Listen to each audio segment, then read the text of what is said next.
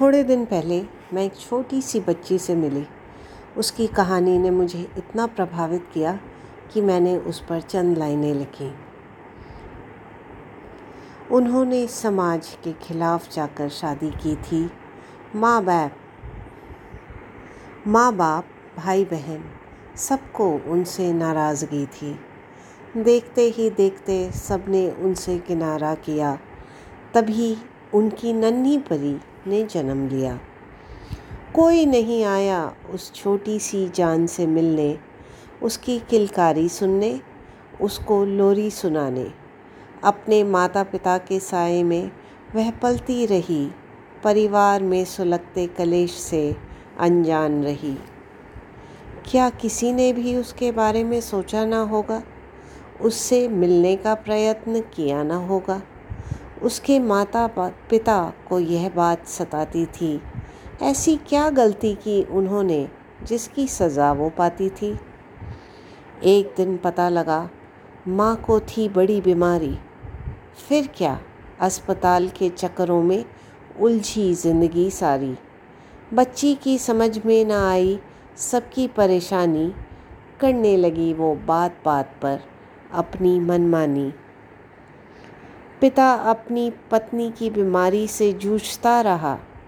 बच्ची पर उसका ध्यान कम ही गया।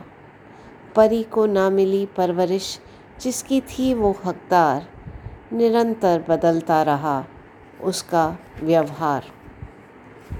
घर से बाहर निकलने को वह छटपटाने लगी, परंतु पिता का काम और माँ की बीमारी उसकी चाह को रौंदने लगी। काम करने पर माँ हाफने लगती।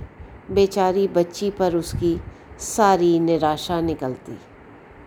तनिक काम करने पर माँ हाफने लगती। बेचारी बच्ची पर उसकी सारी निराशा निकलती। स्कूल से शिकायतों का तांता लगने लगा। उसके माता पिता स्कूल से शिकायतों के ताते लगने लगे।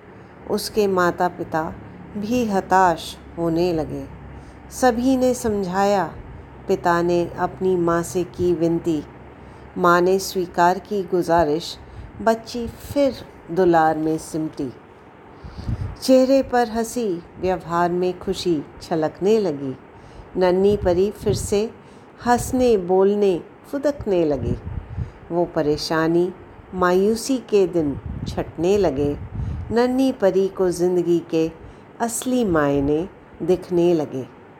बहुत आवश्यक है नन्हे बच्चों को बड़े के साय में पलना। उनके प्यार को समझना, दिखाई, राह पर चलना। दोनों एक दूसरे पर निर्भर होकर चलते रहें। ढाल बनकर ढाल बनकर अपनों की साथ साथ पनपते रहें।